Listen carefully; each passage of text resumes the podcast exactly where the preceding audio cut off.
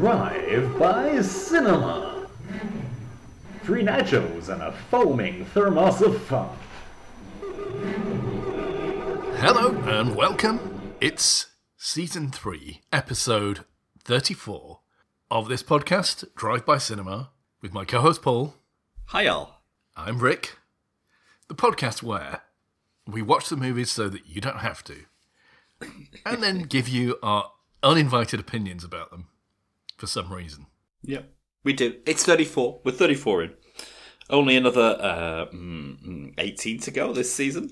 Okay, Paul. So, regarding last week's episode, Yeah. Yeah, go on. I'm waiting for you to criticize me for the edit of last week's episode. It's probably to do with my uh, headphone or microphone settings, Richard, so I wouldn't do that. No, it's nothing to do with the sound quality. That was all perfectly in order, Paul. I'm, I'm now beginning to sense that you didn't maybe listen to it. I guess you. Oh. Paid no Did you include our pre and afters? No, no. I mean, I mean, I had to cut quite a lot out. That's the truth of the matter. Yeah. So, it really comes down to what I cut out, oh. and mostly it was me. So don't worry about that. It was me going on and on about uh, free will, free will. Oh, well, I mean, I'm not sure Yeah. that we missed Richard. Exactly right. Exactly right. I was only asking just to see whether you'd bother listening. That was just my sneaky way of doing it. Uh, I didn't that what I- was particularly sneaky. well done. what I already knew. Really well done. I never read the Monday matinee reviews, Richard. You know this. What I did notice, what I did notice when I was doing the edit last week, Okay. is during last week's episode, I made perhaps a throwaway comment about something, and you gave me what I've come to learn is your standard, like humouring Rick answer. Which is what? You gave me the kind of yes where you go, hmm, I, don't, I don't know what he's talking about, I don't really care. Uh, I might be looking at my notes on the film, Richard. I might have. I mentioned I might have been busy thinking about something else. Don't necessarily uh, construct uh, my uh, cognitive uh, overload, and cognitive load, and dismissing the results from it as, as as as judgment upon what you were saying. it's pertinent to the question of free will, which always crops up in time travel movies. Yeah. and I mentioned that something about Newcomb's paradox, Newcomb's paradox. You did. and I was wondering maybe if you had the faintest clue what I was talking about. I, I probably know the principle. I'm not great with remembering names. To this day, I don't know what Kirchhoff's, Kirchhoff's laws are. Well, I know what they are, but I don't know which is which. So to do with making vodka, presumably, is it? so, so Newcomb's paradox, I imagine, is something to do with the loop paradox you get if you if you see yourself or something like that. Like in a mirror, like when two mirrors are facing one another and stuff, and you wave, and a, a Mexican wave of waves goes down the mirrors. But no, let me explain Newcomb's paradox. But before I do, the thing about So paradox, kind of a humble it's- brag apology there. If it, this is the this is the apology that that approaches a humble brag. I'm really sorry about last week. So can I talk about that some more? Well done, Richard. Sneaky again. As you notice, Richard is you know the uh, master psychological manipulator. So here we go. Listen, I just want to say the thing about paradoxes Yeah, is that paradoxes only work in a certain context, right? Like mm. like the barber paradox, you know, the the barber cuts the hair of every man who does not c- cut his own hair. Yeah. And you know, on one level of course, it's self-referential like how, description of, you know, recursion and stuff. It's all very complicated and gets mathematicians excited. On another level, you just go, yeah, he's probably bald or something. And you know, the, the paradox disappears, doesn't it? Yeah. uh, or the, the liar's paradox, or the you know this statement is false. I mean, on one level, again, it's self-referential. You know, how can you make sense of statements that refer to themselves? And on another level, you just go, yeah, okay, you know, is it, you know? So let me set Newcomb's paradox in the proper context so we can understand why it's paradoxical and it, it lives in the realm of sort of game theory and decision theory in the idea that you should be able to find an optimum choice or a best strategy for situations Right. which of course it doesn't just apply to games. You know, it applies to all kinds of like circumstances. Here's Newcomb's paradox. You need to. I'm, I'm taking notes, Richard. Go on. Okay. Just if you could get a move on potentially. You're going to play a game against a being, an entity we will call the Predictor. And we'll come back to the Predictor in a minute, but the name is a clue as to what it does. Boss level, yeah. You're going to be presented with two boxes. Box A is made of glass, it's transparent. You can see in it. And mm. in it is £1,000 uh, or dollars, whichever you prefer. It doesn't matter. Yeah, this is Bayesian, but go on, carry on. Bayesian. Yeah, sorry. in now box B is opaque, it is sealed. And box B, we don't know yet, but box B may contain either nothing at all Oh, or 1 million of your favorite currency. Yeah. Got that? yeah. Now you're going to be asked to make one of two choices. And this is where it's a little bit tricky. You're not choosing box A or B, that would be mental. Your choice is this. You can either choose to pick only box B or you can choose to pick both box A and box B. And right now you're presumably thinking that that's crazy. Why would Yeah. you not just pick both? Okay, so here's the rule that the predictor uses to put stuff in box B. If the predictor predicts that you will pick box B alone, Yeah. it puts a million pounds in box B. Right. If the predictor predicts that you will pick both boxes, A and B, it puts nothing in the, the sealed box. Yeah, I mean, either way, I get a thousand dollars minimum, don't I? So it's all right, really. Absolutely right. So here's here's a, an important thing. There is a strategy which guarantees you a thousand. On the other hand, it does seem like a million pounds is a much much better prize. I mean, some people might argue, you know, getting a million or getting nothing is better than just a thousand, which wouldn't change your life, would it? But the chance of a million, much better. So, what would you do at this point, Paul? What do you think the strategy should be? I'm just going to pick A and B and be sensible and go home with a thousand pounds. Thank you very much. on the basis that you know whatever happens, I get a thousand, get a thousand. Yeah. Yeah. That is the dominating strategy kind of that's the dominance principle idea. In any event, no matter what happens, no matter what is in box B, picking both boxes gives you a thousand extra. Yeah. But if the predictor is right and it can predict things, Well, what if it can't? I mean, I've got to believe it, haven't I? the weird thing about this thought experiment is it does seem to depend a little bit, maybe not for you, but for a lot of people, it seems to depend a bit on how good the predictor is, right?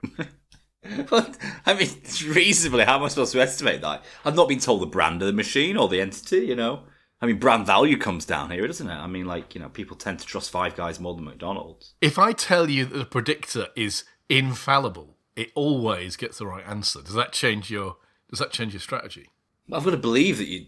I, I, I've got to believe that, and I don't believe that, unfortunately. Well, what if I showed you records of previous tests that always come out correct for the predictor? So you're saying, okay, there's a record of the predictor always being correct. Sure. If I, on that basis, choose to choose B, it will definitely put and B only. It will put a million pounds in there. Yeah, I mean that's kind of On the, that basis, I would definitely choose B. I think. it's weird. Which is though. what I say, and you'd be wrong.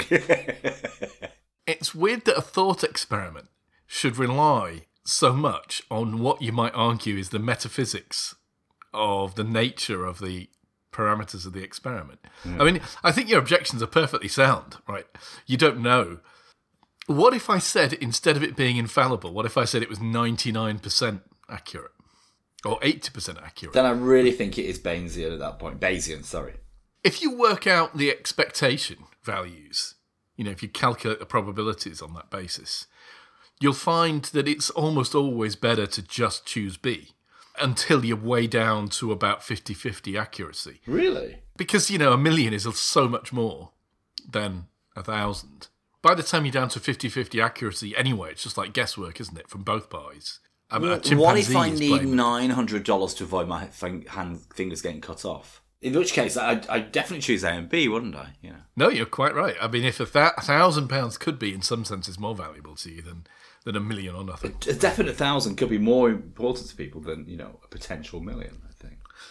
I, I think, am a one boxer. By the way, this divides philosophers and mathematicians and logicians and stuff, uh, and general public as well. Lots of people see themselves as a one boxer or a two boxer in this game. I think I'm a one boxer. I think I know why. Well, fortune favours the brave. The only way to get a million pounds on the table Is to stop eating avocado toast and don't go for coffees at Costa. Yeah, I mean, no. We've heard lots of sort of millennial directed uh, adopts about this, haven't we? And the only way a million pounds ever ends up in box B is if the predictor thinks you're going to one box. So you must always say that you one box, right? If you give the predictor any clue that you're going to two box, you're never going to be able to get win a million. So I would say what you should be doing is telling everybody that you're a one boxer now. You've seen the error of your ways. So if you ever get asked to play this game, and if you like Paul, bear in mind. I mean, I mean, Bear in mind that when, when you sit down in the room, we don't define our wealth by by material wealth necessarily. We, we shouldn't do. So maybe I have you know moral objections to this game. Maybe, maybe I don't want to win. You're assuming I want to win the million. we could substitute the prizes for something else of value to you. I don't know, world peace or something else. Okay, now. Ah, now what would be interesting if it was a small monetary or a large, large value sort of uh, humanistic prize, and you had to sacrifice personal gain for global gain. There, you see, that makes the game more interesting now, doesn't it? But let's assume you're operating on the basis of greed and avarice, right? Bear in mind that when you sit down and you make your choice, the boxes have already been filled. Ah, I didn't know that. It's sort of implied, but I think it is sometimes useful to point that out because at that point, the choice has already been made by the predictor.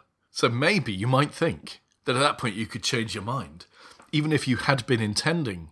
But wouldn't the predictor be able to predict that you would change your mind? Well, exactly. Who knows? We don't know how the predictor works, do we? The other interesting thing about this thought experiment is these days, especially with like Chat GPT and Yeah. stuff, a computer that can predict to 80 90% accuracy doesn't really seem very far fetched, does it?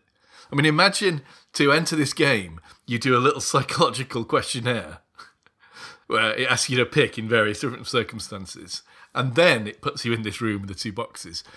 You can imagine it's probably possible to come up with something that's 80 to 90% accurate, you'd think, wouldn't you?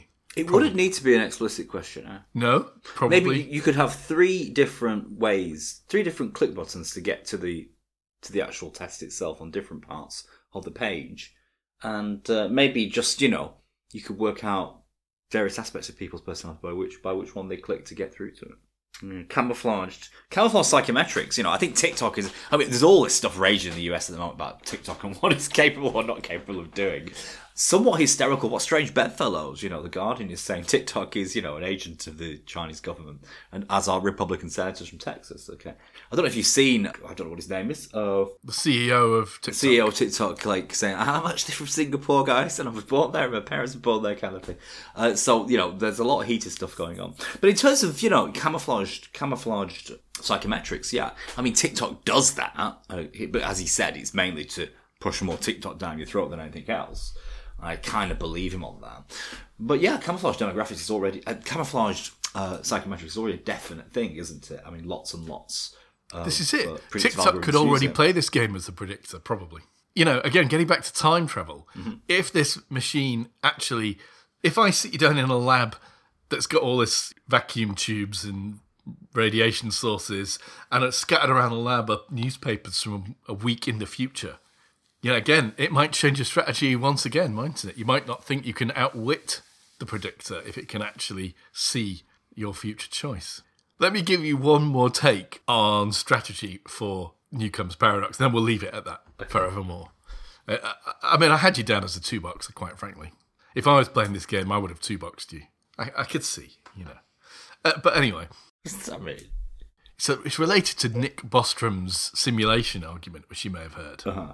Which is basically the idea that every advanced civilization, like ours, say, eventually creates simulations of ancestors, for example. I mean, we're already making simulations of people, right, for computer games. And as soon as they're good enough, we'll be Who's doing this idea? simulations of Nick Bostrom. I think he's a Cambridge uh, Cambridge Don. He then makes a statistical argument. Imagine all the civilizations in the galaxy. Imagine the expanse of time over which civilizations can exist. Yeah. It stands to reason that there are many, many, many, many more simulations of people than there are real people, in whatever real means. Right. Consequently, on the basis of probability, his argument is it stands to reason that we are almost certainly in a simulation than the real. well, we are in a genetic simulation. Well, I don't think that's quite what he means, but maybe it is what he means. But maybe you're right. On that basis, let me ask the question how would a predictor, a prediction algorithm for Newcomb's game work?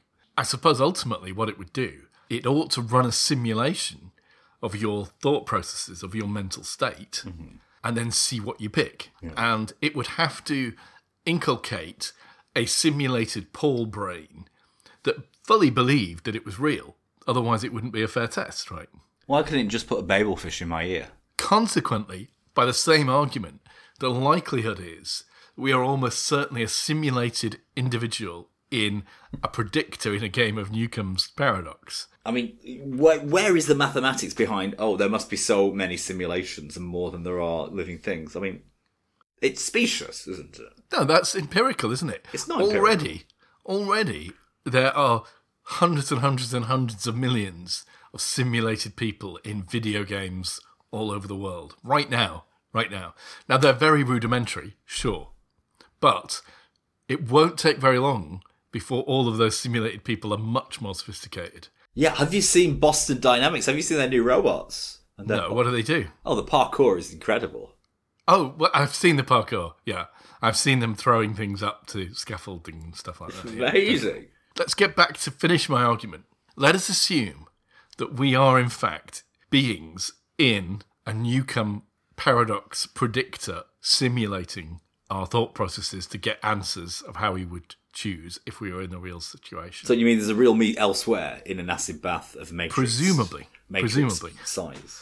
and your real you stands to win a million, but only If I can only defeat or work with the only if you convince the predictor that you're a one boxer. And so you should always, one, say you're a one boxer, and two, be a one boxer, just so the real you in another universe has a chance of winning a million. I can't see the advantage of being a two boxer, to be honest. Oh, you've changed. I've changed your mind. now, the advantage of a two boxer is If you win something, if there's the slightest chance that the predictor is wrong or that you could outwit it, then yeah, it seems to me, it seems to be the case. But why would you want to outwit it? If you don't outwit it, you win a million. Yeah, but maybe the predictor thinks that you're a two boxer for Oh. a lot of the reasons that you've elucidated so far. It's not. It's a paradox, and the stats are like I think it's like forty to fifty-seven or something. I'm not sure which way around it splits, but it's surprisingly very evenly split in the population as to who are two boxers and who are one boxers. I mean, it sounds like I flipped you. No, I mean, would I get close enough to the? Is the predictor nearby me, or is it a, you know a, a, a, an intangible kind of dis- dispersed entity? What are you going to do? Threaten it? We'll throw a grenade this. at it. Right. I mean, I think we're outside the parameters of the thought experiment. It's annoying me, the predictor. I just don't. What if there's a compa- What is the competing predictor that uh, puts a virus in the predictor and makes it misperform? I mean, there's all kinds of sort of omnipotent assumptions here to this. To this, uh, Sure. Yeah, we could be in an antagonistic simulator for all we know. there could be predictor politics going on here, couldn't there? Power play know. Christ. politics. Let's play the music. Sorry to spoil it.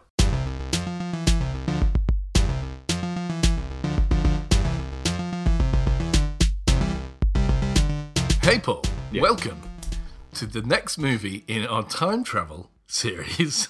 Is it a real movie or is it just something that my simulation is watching? well, it's impossible to tell, isn't it? Uh, Hey, do you know? I mean, people knock it, but Wreck It Ralph really dug into these issues in a child-friendly way. Sorry, let's continue. Well, maybe we should put it on the list. Paul, what's the name of this this film? I do believe it's the history of future folk. And right? why is it not, as we may have thought, a time travel movie? It's not a time travel movie. It is a space travel movie. Yeah, it's because it's not about future folk, It's about the It's potential about aggressive colonization of our planet. By uh, and it's a, and it's about a band called Future Folk. It is incredible, as I found when I did a tiny amount of research on the backstory, the backdrop to this film. Oh right, okay. Well, tell me what you found out. Well, that's it, really. I mean, this film followed after their infamy or fame, their moments of fame as a band, the Future Folk band. You know, they were playing as a band. I think they released albums. Okay, they did a tour, and uh, it was just like a whole kind of vibe where they dressed up as alien performers. Yeah, Future Folk people, and they built this story and script off the back of their their career as as I don't know bluegrass alien songsters. Folk, but it's future folk, song isn't it? Yeah. This film came out in 2012. The band, I think, were going since about 2004. I think they 2004 is when they kind of hit some bar and got a residency or something like that. Yeah. and they've been playing in New York bars or a bar. They were actors. They were in the same uh, theatre production before then, and, and off the back of it, got the idea to create these these two comic semi comic personas of as you know sort of space traveling, folk singing, bucket wearing people. Yeah. Bucket wearing. So that's important. Is that the the, the the lead? Well, both of them in the end. There's only one of them at the start. Wear their space uniform, which is an amusingly bucket-headed design, uh, not unlike our own political bucket head. We have a Count Binface, don't we? We do have a Count Bin face, yes. British politics. Uh, or is there a, is there also a Lord Buckethead? There is something like that, yeah. I think there was a Lord Buckethead since 1987. Wow. Okay. There we go. Can't Count Binface took on Boris Johnson in his constituency. Well, there's another person who's cooked his goose. Or so it would seem. Maybe I've spoken too early. Whose goose is cooked, rather. I doubt he cooks his own geese. so, Future Folk, a band, do can we count them as a fictional band? Or No, are they they're, a real, a real band. They're a real band. But they're not. I mean, they're playing as pretend as a fictional. Yeah, I think it's a comedy show, but the music is real. yeah. and they So they have a persona and they perform. Yeah. Does that make them a real band? Yeah, I mean, is Les Dawson a pianist? Certainly. It got me thinking about fictional music acts. You see, and this line is often blurred between Hmm. fictional music acts. Okay, let's let me give you a few. Milli Vanilli. Ah, this is a band who were cute or found Can't to have sing. been miming. Won't sing. Can't sing, won't sing. they had a hit. They a hit. presented themselves as real. They were more like a fraudulent band, weren't they, rather than a fictional band? But yeah, sure. Okay. You hit. You, you give me one. Okay, okay, okay. Well, the obvious fictional band is Spinal Tap, right? Right. Okay. Yeah. How about the Wombles or the Smurfs? Uh, Does Smurfs have a band? yeah, they got to number one. No, but listen, It's real music. It's sold as music. uh, It's entertaining and humorous music. What about "Shut Up in Your Face" by Joe Dolce? What about "Just Eat It" by that guy? And it's all real music. It's com- I don't think we can call comedy music not real music. so Spinal Tap, because they played real gigs, which they did, I think, they are not a fictional band, What about David Bowie as uh, Ziggy Stardust? Ziggy Stardust. Yeah, It's hard now to say that's not real music, isn't it? But this is what I'm saying. The lines blur, Yeah. don't they? What is a fictional band? I actually asked for a list of these uh, from one of the AIs. Well, here, here we go. What about Sergeant Pepper's Lonely Heart Club, Club Band? Or what about any form of opera where people are playing a character? Okay, so here's the thing. So I think we've poo-pooed it. Generally speaking, I think just because people take a character on stage, it doesn't stop the music from being real. Gilbert and Sullivan is still real music, isn't it? What about the Monkees? Are the I was that's the one I forgot. I, I kind of got lost in a train of thought. The Monkees, yeah, I think is the best example. I think it's legitimate to say they maybe didn't start off as real music, but they became real music. Although they were still in persona, weren't they? Yeah, yeah. I, I mean, the Monkees really are more just like a synthesized and artificial band, like the Spice Girls, right? True, but then you think about East Seventeen. I mean, or take that, and they- they're just managed image, aren't they? So if they're managed image, are they? Is that real music too? The Blues Brothers. Oh, that's interesting. That one. I mean, they're very similar actually in a hmm. way, aren't they? The Blues Brothers. Yeah. Interesting, isn't it?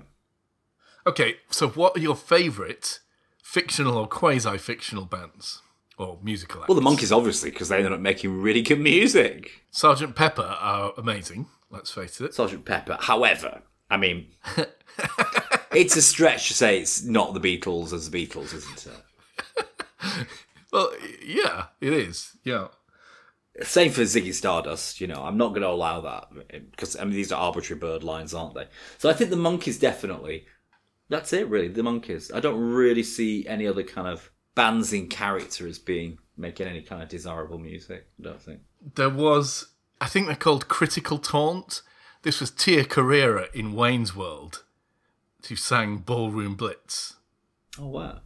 I think that's that was cool. And another recent one that I enjoyed a lot in the Black Mirror series. This is there's an episode where um, Miley Cyrus plays a fictional pop star. Well, she always was. She was always she was always Hannah Montana, wasn't she? Yeah, this is it. This is why it's clever, clever, right?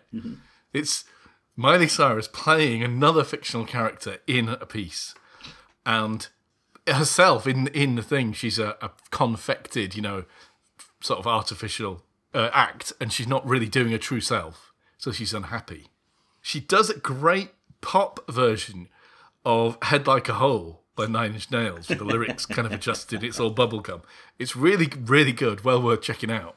When she comes through the episode and she finds herself and her real kind of musical voice, she does a kind of grunge Nine Inch Nails version of Head Like a Hole at the end, which is also brilliant because it's Miley Cyrus doing it, you know, in a dive bar.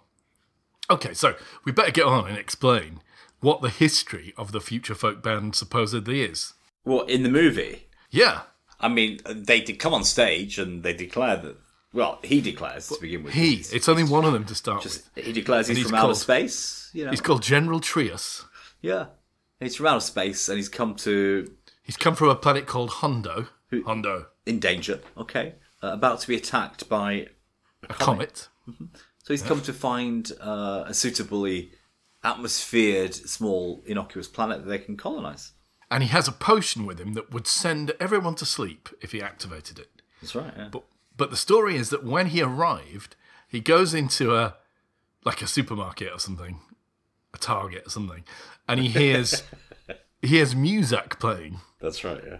And because on Hondo they don't have music apparently, he is so enchanted and raptured by the melodic sound that he decides to stay on Earth forever and not to put us all to sleep. And indeed, to learn how to play music. So I- I think in fairly short order, he's learnt to play the banjo, if that is what that instrument is called. We also know that he's got a wife now, he's got a daughter called Ren. And we see, I think, at the beginning, him telling bedtime stories to her, where he's just telling her, you know, his trip from Hondo as it is, verbatim. And uh, she's treating it as a bedtime story. And he has to point out, "Oh, it's just made up, but in fact, it's not. It's all true. We even see the first moment where he lands, don't we? Well, they d- haven't really perfected landing, have the Hondonians? They weren't expecting our atmosphere, you see, apparently. So the ships just crash land, don't they? He's got a job. He's called Bill Hunt, apparently, General Trius. That's his Earth name. He's got a job working as a janitor in a missile museum. That's right. But one day, whilst he's out on the street buying fruit from a fruit vendor, he is sniped at by a laser gun of apparently an assassin been sent to kill him. Uh, I mean, sadly, one innocent member of the public dies in this sequence. It's not really commented on, is it? But there we are. Really? Bill chases down his assassin, or would be assassin, and throttles him with the strap of his messenger bag, which uh, is, I think, a useful tip for all of those who carry a bag. The other thing, if you're going to defend yourself with a pole, put an umbrella uh, cover over the end of it. So when people try to grab it, they'll grab the cover and not your pole. What? Where, where did you learn that, Paul?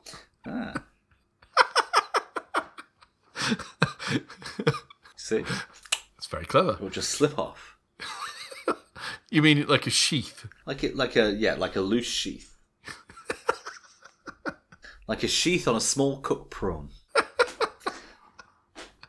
to put it in context, General Trius drags this guy back home in a taxi. I don't know how you do that without the taxi driver asking questions. He goes to a storage locker he's got where he's keeping all of his special Hondonian equipment. That's right, yeah. Ties him up and leaves him for dead, presumably. Leaves him till tomorrow. It, well, he's left him at home in the shed while he goes to the Oh, storage locker. I see. And unfortunately, I think his little girl finds the Hondonian tied up. Meanwhile, he's trying to broadcast messages back to Hondo. I think he's trying to tell them, you know, not to send an invasion party. Simply because of the glory of music. I mean, he would be cold hearted, but the glory of music stops him doing that, yeah. Yeah, it's opened his heart up, Paul. It speaks to him emotionally. So when he gets home, because his kid has found a strange person in, tied up in the shed, there are police present. And he has to make out like the guy was drunk and they were out partying and he just tied him up for his own safety and stuff like that. One of the policewomen is young, attractive female cop who the assassin takes a bit of a shine to, I think. Most definitely, yeah. Now, I have to comment on the similarity of. It's not Lieutenant, is it General? General Trius, yes. General Trius and the assassin, who later becomes his sidekick, plot spoiler. Yes. Uh, their similarity to Burt Reynolds and Dom DeLuise in the Cannonball Run. Huh. I realised that I know the actor playing Kevin, as we find out his name is, the ah. assassin. it wasn't obvious to me, I had to look it up, but I realised why when I did so. What's it? And that's because he's played by a guy, an actor called Jay Klaitz, who plays a character in Grand Theft Auto 5. I see. He plays Lester, Lester Crest in Grand Theft Auto 5. The voice acting, also the mocap, and a little bit of the character design is so good in Grand Theft Auto 5. I kind of recognised him even, even within the game. Brilliant. Grand Theft Auto 5, probably the video game I've spent more time in than any other, than any other game. I spent really a shocking amount of time playing that game. I think they were still gigging up until about 2017 mm-hmm. but they've been on hiatus for a while. Although I think it is rumoured that they might get future folk back together to do something else soon. I don't know. He talks his way down for these cops. He actually co opts his wife and tells her a little bit about what's going on. Although, bear in mind, she doesn't really know or understand or believe that he's a, an alien from planet Hondo.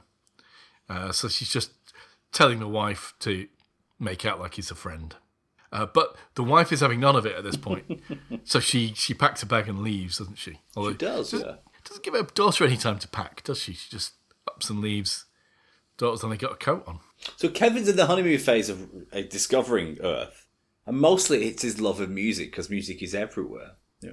And so there's a quite funny scene where they're like, wandering. Is it New York late at night? And there's a street busker playing drums, and uh, there's a the funny scene where Kevin's enthusiasm just takes over, and he wants to join in playing his guitar, which he's very quickly learned to play within a matter of days. You've skipped over the bit where he's got him tied up in his shed, and he pulls out his banjo finger picks, which Kevin assumes are some for terrible torture, yeah. torture implement. And then he picks up his banjo, which Kevin doesn't recognise and he's also terrified by. And then he plays an amazing melody, which leaves Kevin in rapturous delight because he's never That's really right, heard music at this point. He's so thrilled by it, he slips out of his bonds whilst he's in the middle of a banjo uh, rendition of also Sprach Zarathustra. He- he's yelling and stuff, and he's very excited. And I think he escapes at that point, doesn't he? He karate chops. Does Bill. escape? How do we find him again? Oh well, he, he turns up, doesn't he? Bill does another gig, and Kevin shows up with a guitar, which That's he's right. to And they play. have a storming gig, don't they? Okay. They do a number, yeah, they do, and they they duet together. And it's afterwards, you know, a post-prandial kind of stuff where they're walking the streets that Kevin just can't control himself whenever he hears music. And the funny about this, I mean, there's lots of funny humour in this. It's not really pointed out. Lots of humour just they just let pass, don't they? But uh, the other guy says, "Look, look. I mean, stop it. Stop playing along. You're going to really stand out. You know, make us noticeable." Whilst they're both wearing sort of red metal bucket heads from Flash Gordon in the middle of New York. So that sort of stuff. Yeah. So there's lots of uh, you know quite gentle humour here uh, that isn't necessarily sort of shouting out to the to the audience, but appreciated nonetheless.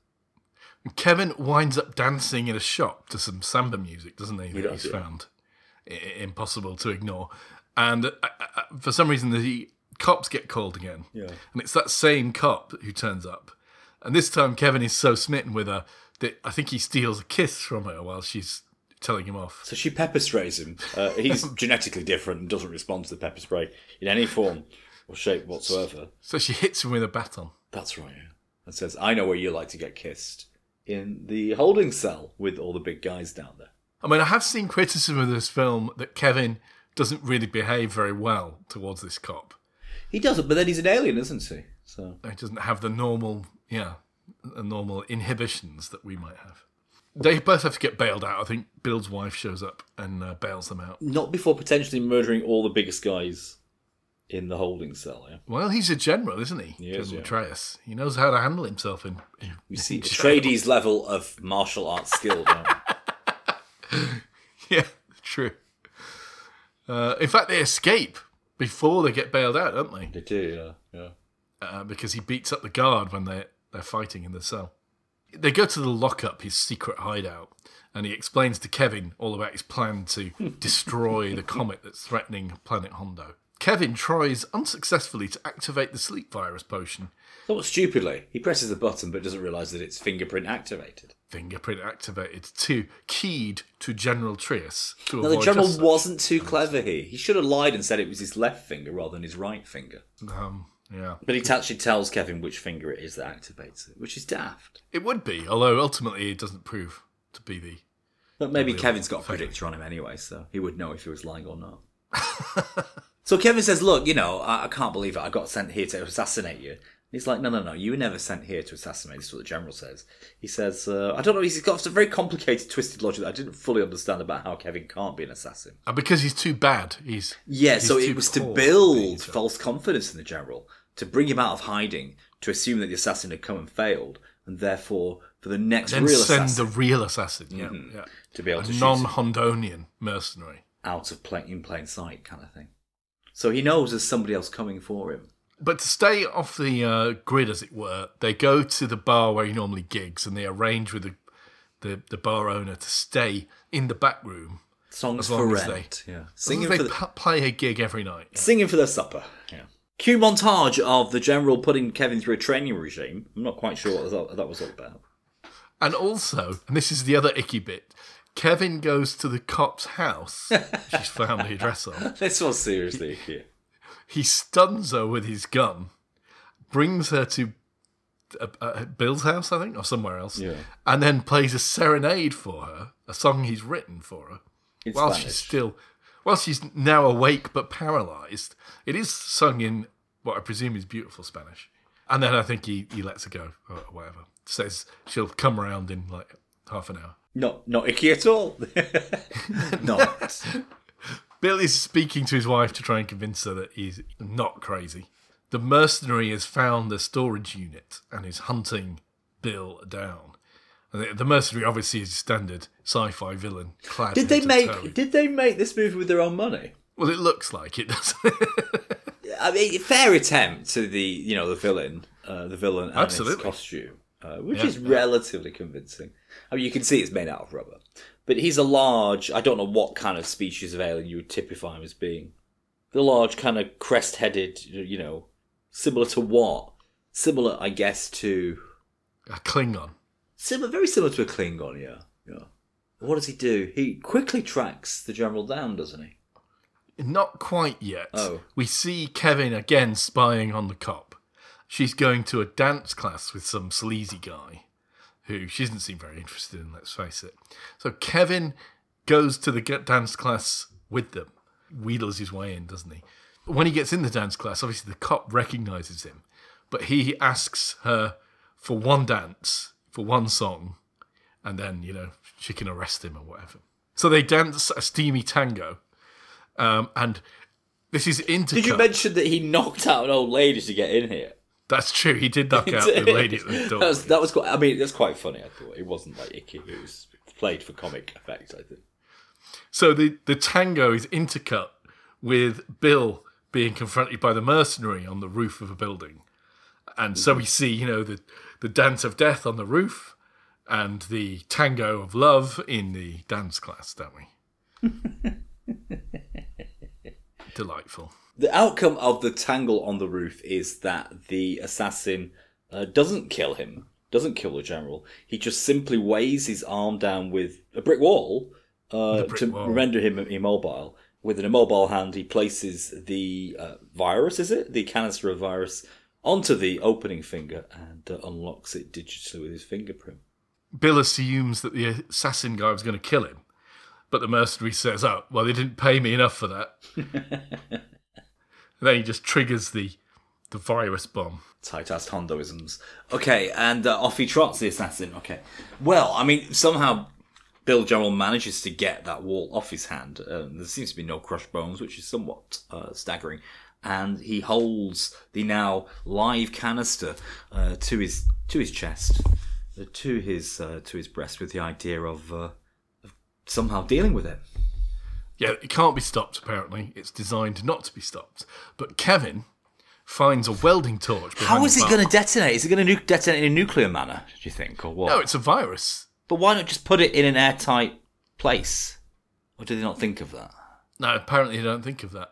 Although the idea that they do have, which I think is simpler in some ways, Paul, Hmm. is to weld it to a missile Oh, and shoot the missile. simpler than a fucking space. Ziploc. I don't think it is simpler than a Ziploc. Ziploc Go on, carry on.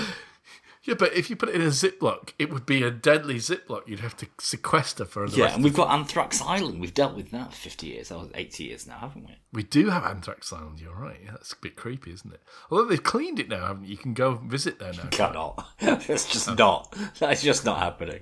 All right, I'll The cancel my holiday plans then. I mean, that's just that's just so. I thought it had been declared okay. Or okay for sheep, maybe. I don't know.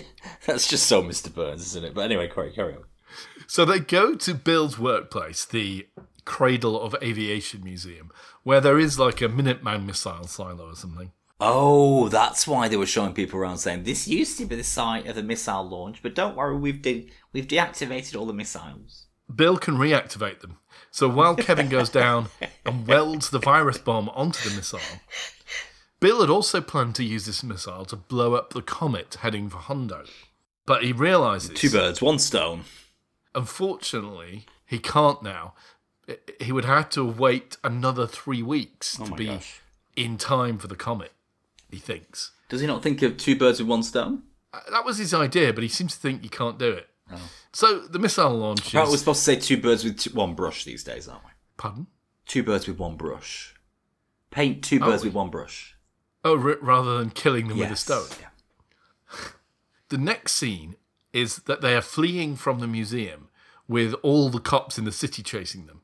So we get a Blues Brother esque like cop chase through the city.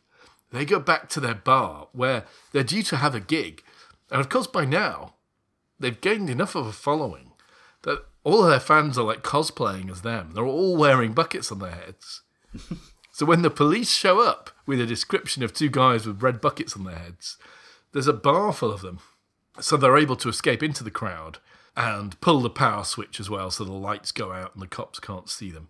And Kevin finds his friendly girl cop, or unfriendly girl cop, uh, at the power switch about to restore power. But Kevin manages to s- seduce her with some more sweet Spanish. and seemingly she's into it. So she gives a false lead on the radio to her cop buddies, doesn't she? She says they're off. Yes. They went that away, kind of thing. I think I missed some of the humour of this, mu- this movie. I think that was supposed to be funny, wasn't it? It is funny, of course, oh. yeah. And they then give a, a gig to prove that he really is from another planet. General Trius tells his wife, he points at the star, doesn't he? And he says, Up there, there's a comet. I've just launched a missile to blow it up. And he says, In five seconds. And it, it does, of course, blow up in the sky. So his wife is gobsmacked. So am I, actually, because he said he couldn't do that earlier. So he's managed to pull that out of the bag from nowhere. Yeah. There we go. We hear now that Kevin and Carmen, the cop's name apparently, travel back to Hondo with Earth music to give them all the pleasure of Earth music. Well, this is as told as a bedtime story to, to the kid, isn't it? But as his previous story was true, we have to assume this one is true also. Lovely. It is, I think, Paul, as you say, it's a bit of a vanity project mm-hmm. for this band concept that they've got going on. I'm sure they made quite a few ticket sales on the back of it. Do you know what I mean? We've talked a lot about fictional bands and about which ones we like. Yeah. A lot, a lot of fictional music acts. Oh, another obvious one we didn't mention: Gorillaz. Yeah. Are they are they a fictional act? They have real albums, they have real Slim? releases. But that's just a name of his. I mean, that's Well, is it Gorillaz just a name? no, because they're cartoon characters, aren't they? Oh, okay. Okay. But when people go on stage, aren't they performing anyway? I mean, uh, this is, I think, an idea about modern music is that music isn't like theatre. That music is somehow- Authenticity is important for Yeah. some musicians, right? To an extent, absolutely, you're right. I mean, all it, when you step on stage, it's all a performance, isn't it? Throwing TVs out of hotel room windows is is that a performance or is that gen- is that drug fueled, amphetamine fueled craziness? Well, I mean, the, the, the lack of clarity there is also part of the part of the deal, isn't It's it? It's part of the yeah the whole deal, the mystique. the yeah. mystique, if you like. I don't know if we can call it mystique anymore. But what used to be seen as the mystique of, of, of rock stardom. a lot of these fictional acts that appear in movies and TV programs and stuff, often they're quite good, so, like surprisingly good. Mm-hmm. Surprisingly, because you know they're just made up for the purposes of that piece, and yet, like Miley Cyrus as Ashley in in the Black Mirror episode, that was a really great performance and a great track. And yet, in this, I don't. I'm not a huge fan of their basic music. I mean, it's it's whimsical and it's quite cute. I don't love it though. So I think I think the biggest fictional one has to be Miley Cyrus. She played Miley Stewart, who played Hannah Montana, Hannah Montana. which is triplicate, isn't it? Okay. Sure, sure. Hey, there's another good one.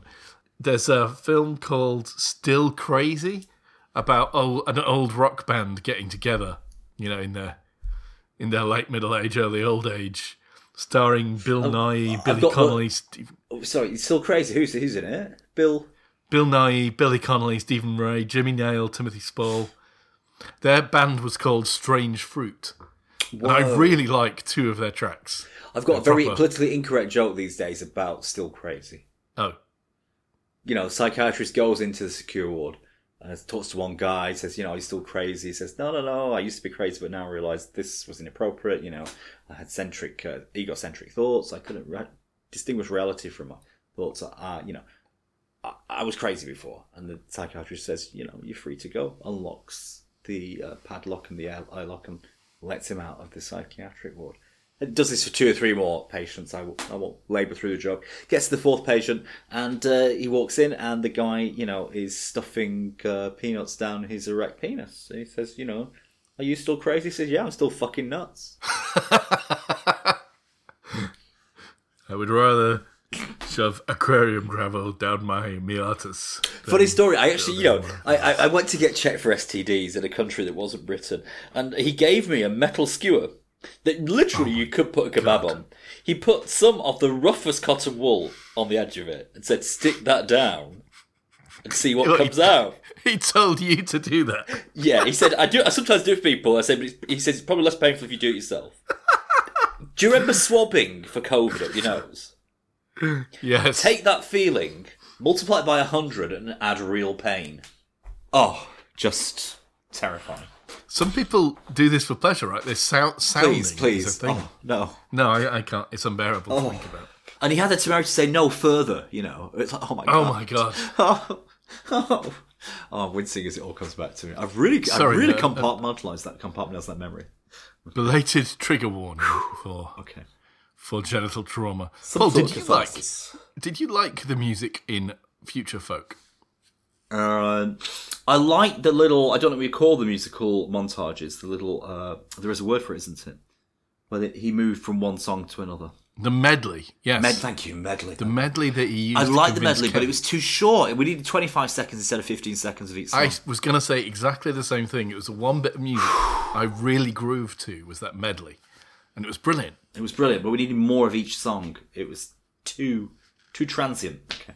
Uh, g- bluegrass, I, I kind of like bluegrass, but this wasn't great stuff. I mean, bluegrass, you need a really, really competent fast banjo player, and he ain't it. You know what I mean? Harsh, but I think that's fair. I, I wasn't a massive fan of the music.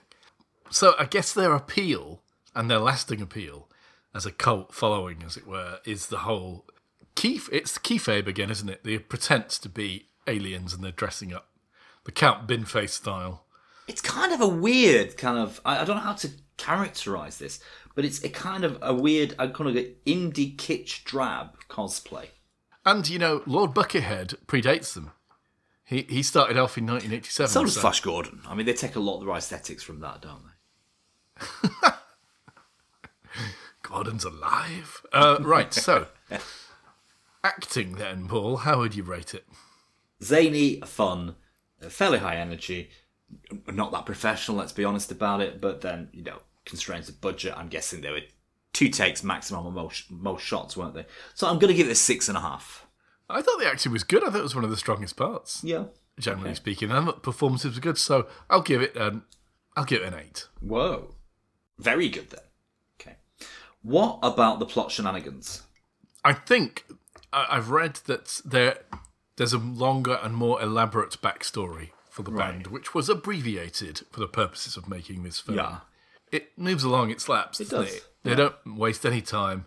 It's not perhaps as funny as it might need to be to carry it. No. I'll give it a six. Wacky, definitely. Uh, cock a hoop, yeah. Cock a cockamamie, definitely. Uh, very high energy. Okay, I'm, I'm trying to think. You know, National Lampoon, uh, as I mentioned, Cannonball Run, those kind of things. It kind of has that sort of giddiness to it. Okay, uh, kind of like you know a, a one-hit wonder kind of summer hit kind of movie. That's to be appreciated. I think it all holds together. You know, I love the fact that they managed to pull off this time travel stuff with so little. Kind of, Time travel stuff. sorry, this space travel Space stuff. travel. Sorry, uh, this So spa- little budget. with so little budget, you know. Eventually, I was kind of convinced. I, I love the look and seats, like you know, introducing the whole idea uh, as a bedtime story to his to his daughter, you know. So I thought it tied rather well, actually, the plot. And I'm gonna give it a seven. It, this could have been cringe. Yeah. But actually, they pull it off, don't they? Yeah. I'll, I'll give it a seven as well. Oh. God knows what category we do next, Paul. Well, I think we have to do likable humanoids from uh, a planet similar to Earth kind of vibe. well, I mean, what's this? I mean, is it supposed to be anything other than like Bill and Ted's kind of non-believableness, or are we? Yeah, know- true. The Hondonians are difficult to like, aren't they? Because Yeah. without music, they seem rather po-faced. and rather dour, kind of serious Yeah. people. Yeah, yeah. So they really need music. But maybe we all do. Maybe Again, Third Rock from the. Sun, very similar kind of uh, characters, aren't they? I'll give it a six. I, I felt I was able to suspend disbelief and you know kind of believe that these were you know very human humanoid kind of life forms, and and you know the kitschness of uh, all the cheap, uh, sorry, how do you say, budgetary effective uh, costume and prop kind of added to that feel. So I'm going to give it a six and a half. So we also need to do on a scale of like fake to authentic a fictional music act score as well. Oh well, I, I I'm quite impressed by them as a fictional music act, uh, so I'm going to give them a seven. Seven. Okay. I'm not sure which is good or bad. Uh, I mean, they're bona fide, aren't they? Like Yeah. they actually gig and they've been doing it for years. They're a real band in many ways. So I'll, I'll give them a seven as well. Yeah, that's very. Okay, my overall score is gonna be a six for this baby. I'll give it a six, unless you're a big fan of them, in which case it's, it's an eight, isn't it? If Oh, maybe even a nine. If you if you yeah. if you get the the kind of jokiness of it, because I never really laughed out loud apart from the, no, I I agree. I agree. apart from the part where he said, you know, don't draw attention to yourself, you know, by playing that music and they're in huge metal red buckets, you know. Uh, that for me was the only laugh out loud moment. And the rest of it, it, it's all about. It's not an in joke as such. It's more about a vibe, isn't it? Okay, it's more about a neat indie vibe, a cutesy kind of vibe, uh, which either you get or you don't. And I didn't particularly object to it. So, so yeah, It's oh, Hondonian funny. it is Hondonia funny. So I'll give it a seven. Rather like the poetry that is in the first thirty pages of Hitchhiker's Guide. Vogon poetry. Vogon poetry. Oh, So a six and a seven. It's a recommend, but you know, not a strong recommend from us over here. No, it's, it's cute though, isn't it? It is so cute. what are we going to do for the last? It's our last March movie, It is. but not probably the listeners' last March movie. And potentially our last kind of time travel space travel thing before we hitch on to another train. Yeah. So I'm going to give you an option three, Richard, if that's okay. Okay. I'm ready. Sometimes too me. much options are, you know, are debilitating. Okay. Well, option three is about as many as we've ever had, but never mind. Is there? okay, here we go. I'm sure we had two of these before. One of them is Deja Vu. Okay. The Denzel other Washington, is yep. uh, Cognac. Almanac. Almanac. No, Almanac. Almanac. Almanac. Yeah. Okay. Uh, and finally, if I can read my writing, Primer. Okay, the third one is Primer. If we're going to end a time travel season, and if you think you haven't seen Primer, about two engineers going back in time to make money on the stock market, Let's right go and watch street. Primer. Because It's that right ties into two of the movies we've seen recently, doesn't it? Three of the movies. We've had two attempts to travel time to make money, and we've also had Marge and Jerry go large. So there we go. Primer is a proper postgraduate study level time travel movie, Paul. So oh, again, God. just like the Bobby Fingers YouTube video, you've got to watch the third one of before I've got to look week. up Newcomb's Newcomb's paradox before I even try attempt to torture on this one, Richard. Bobby Fingers the third. I'm looking at the third of Bobby's fingers. Okay. and you need to pay attention to Primer. You may need to watch it twice. Oh, fuck. so until the next time, episode 35. unless we go back in time and do it again, then that's goodbye from me. And, and it's, it's, goodbye.